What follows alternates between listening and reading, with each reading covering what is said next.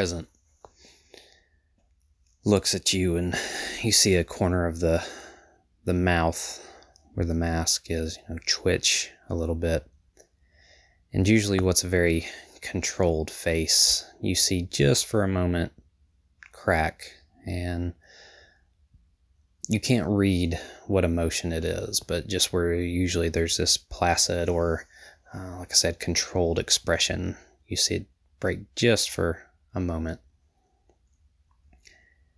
And Present looks at you and nods their head.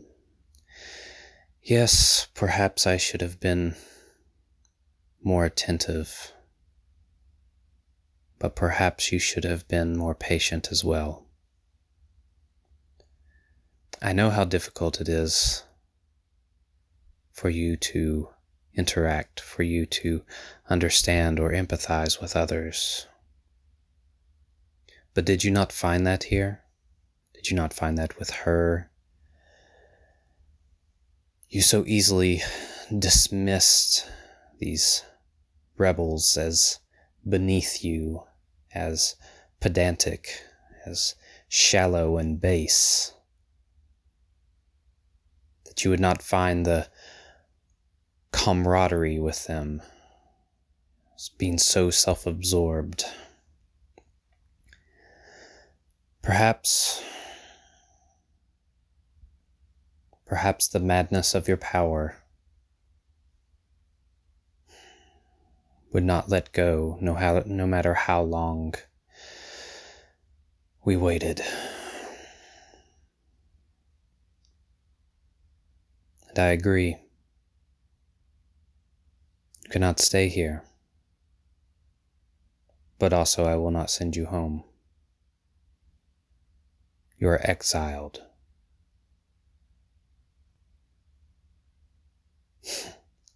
and present just seems to take a moment like they're wrestling with their decision. You see them kind of shift weight back and forth. This is the most like human emotions that you've you've really seen from them. Um, I mean, you've you've felt them emote these things before, but it seems like they're really kind of wrestling with with this decision. And they nod their head, yes, exile.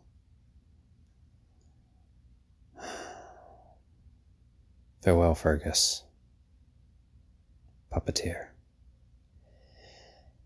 And they raise their hands towards you and in this diamond shape. And you feel this just oppressive force against you. And you lash out with everything you have. And you can see the close of present uh, slightly uh, ruffled, slightly moved. You just can't get anything with your telepathy or, or, or data link. There's just this iron wall that's there. But you just feel this force start to tighten and, and close around you against your form and it compresses you to the point where you can't move and you're still staring at present in this space they start to turn away from you and stop about three quarters of the way and look back and you see a, a look of sadness on their face. They just raise a hand up towards you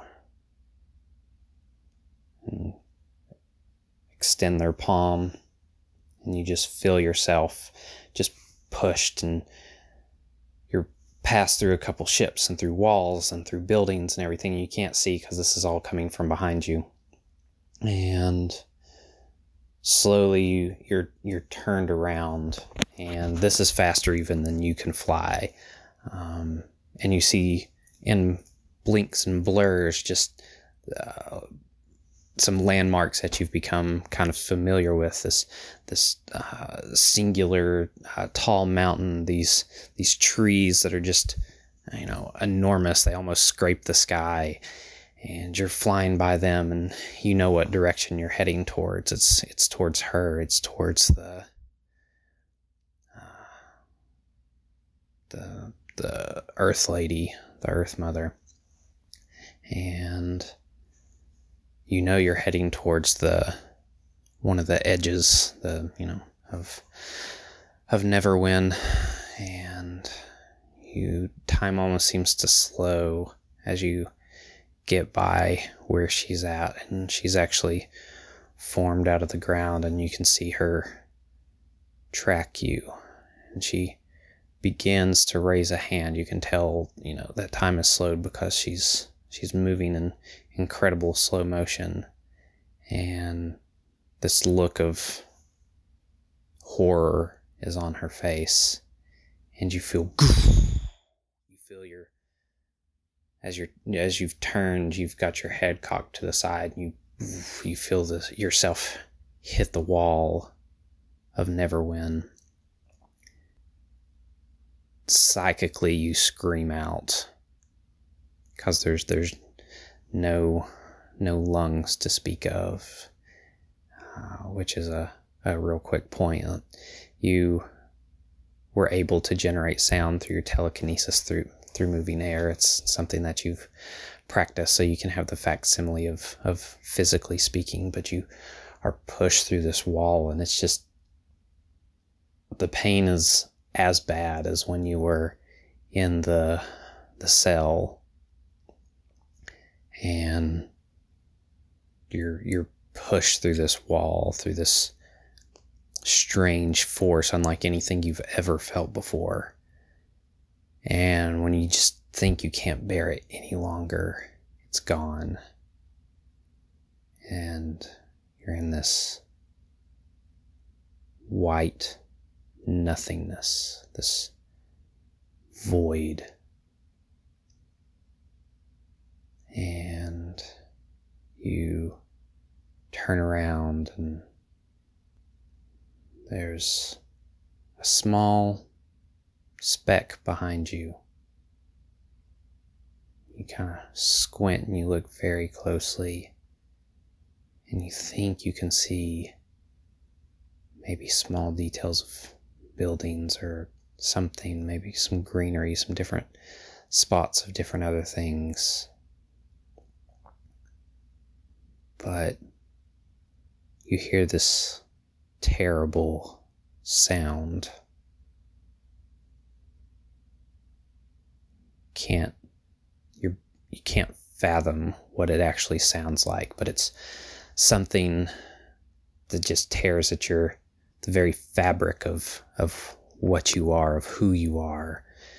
And even though mechanically you have fearless this this bypasses to, to just utter terror uh, in the in the lizard part of your brain, which I know this may be semantics between fear and terror, but it's just something primal within you, and you just have to get away from it. Uh, you don't know where it's coming from, but you just start to to flee as fast as you can. But the immensity of this, you you, can't see anything. You look around wildly, but there's nothing there, but you can just feel this oppressive presence coming into you. And or coming at you not coming into you but but just coming at you. So uh, that's that's where Fergus is at. He is banished into the in between space of time. Fergus remembers everything he can about science. He's thinking about where he could possibly be, how, how he could get any kind of grip on this situation that he's found himself in. He's thinking about this sound he's experiencing. And the way he tries to make sense of it is if there's a sound, that means there's air or something like air because sound is pressure that travels through the air.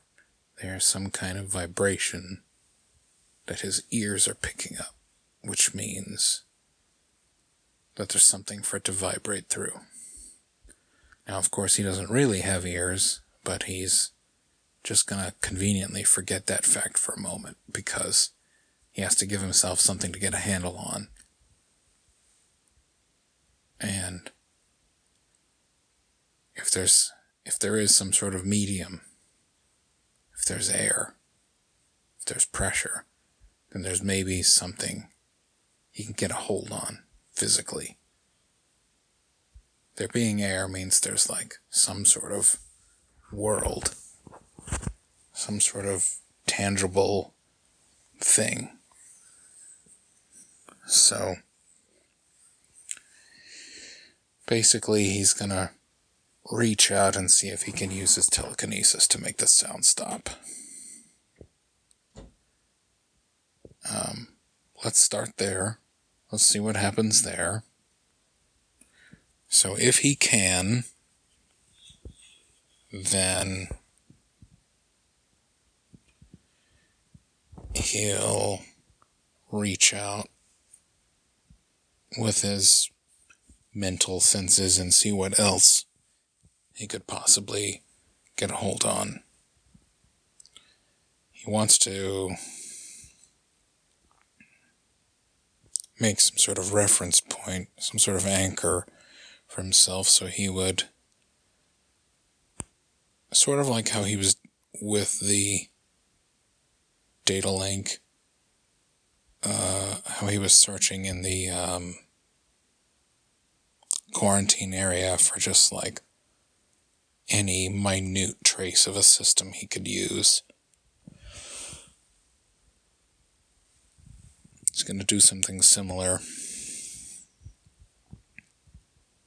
Try and find any amount of matter, no matter how small, and try and draw more and more of it toward himself until he can approximate some kind of structure.